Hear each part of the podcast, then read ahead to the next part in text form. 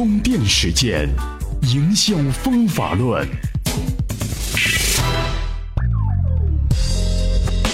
关于营销的一切方法，有用即真理。大家好，欢迎来到为您解读营销方法论的充电时间。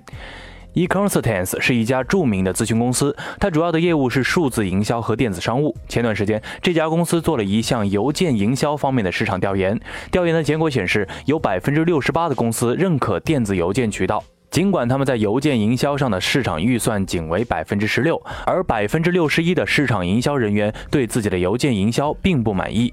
我们都知道，邮件营销一直是 online marketing 的掘金之王。对于挑剔的市场营销人员来说，什么是优秀的邮件营销呢？邮件营销究竟怎么做才能符合甚至超出预期呢？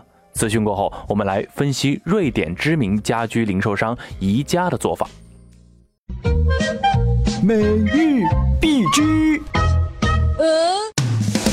寸步不让，小米和华为都说自己是双十一第一。十一月十二日凌晨，雷军率先发布微博称，天猫双十一，小米手机销量第一。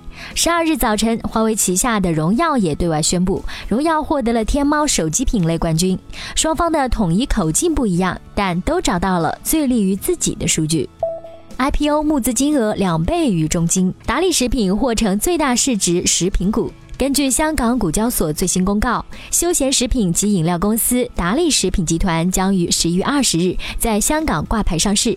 从十一月十日起，达利食品已经开始接受散户对其至多一百零三点九四亿港元的认购，发行指导价区间为五港元至六点一五港元，拟发行十六点九亿股股份，在港上市最大市值零售食品公司的位置可能要易主了。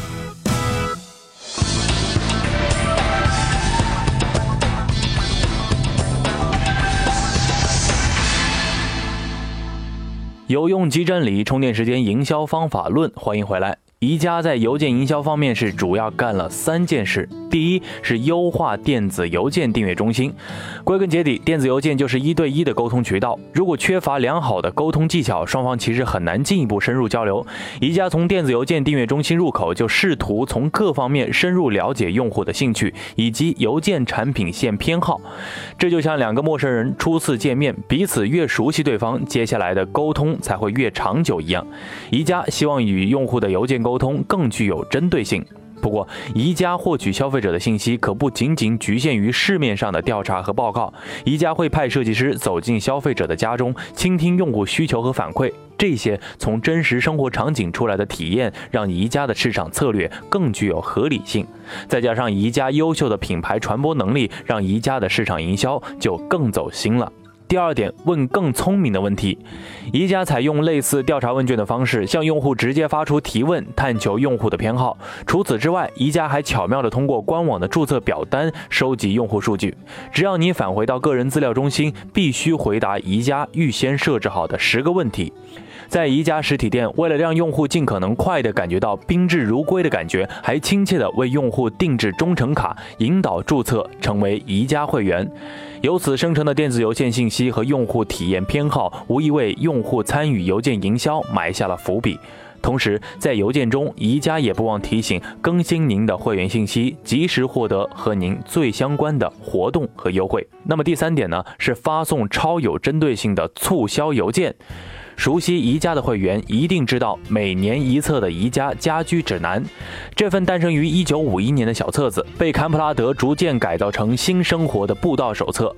目录上不仅列出了产品的照片和价格，而且经过设计师的精心设计，从功能性、美观性等方面综合表现宜家产品的特点，方便用户从中发现家居布置的灵感和实用的解决方案。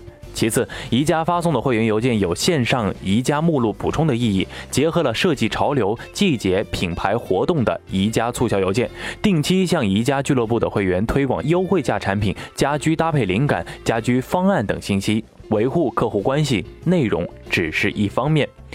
宜家的会员邮件营销之所以成功的关键在于基于完善的用户细分和数据库管理，向全球用户发送超有针对性的促销邮件。比如，新的邮件订阅用户有孩子，收到有关儿童家居的邮件一定会很开心。这也是调查世界各地对儿童家居偏好的绝佳机会。孩子们的床和梳妆台要比成年人更新换代快得多，其中蕴含了更多的商机。但是如果一个没有孩子的用户收到这封邮件，也许不只是资源的浪费，甚至可能破坏宜家与用户的关系。邮件营销从来都不是一锤子买卖，优秀的市场人员会结合打开率、点击率、转化率等相关指数，不断完善企业的邮件产品线和登录页面。好了，以上内容呢，要感谢微博庞尔对我们的贡献。充电语录。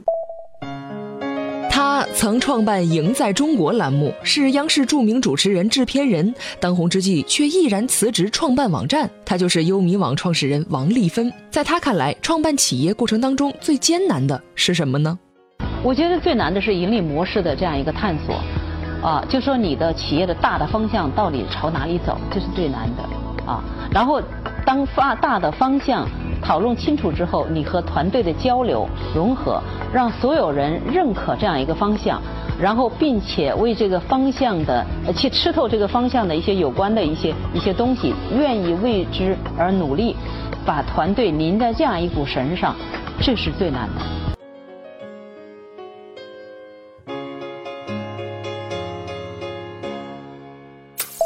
今日关键词。充电时间，今日关键词：老人。前几天啊，是被誉为最会拍广告的英国百货公司约翰路易斯在 YouTube 上发布了万众期待的2015年圣诞广告《月球上孤独的老人》。发布不到三天啊，视频的观看量已经是接近了一千万。今天您可以在我们的微信公众号“充电时间”内回复“老人”这两个字，给您看这个非常感人的故事。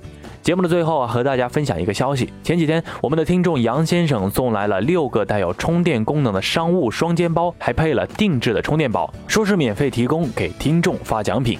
这个充电包呢，是香港派克为商务人士设计定制的，背包肩带上直接就有充电接口。我们体验了一下，确实挺方便。大家在平时上下班的路上、商务旅途中，都可以方便的给手机或者是 Pad 充电。数量有限，我们会在回复关键词的听众中随机抽取。小伙伴获得这些赠品，记住今天的微信关键词是“老人”这两个字。感谢您的收听，我们下期再会。随时随地，随心所欲，你的随身商学院。这里是充电时间。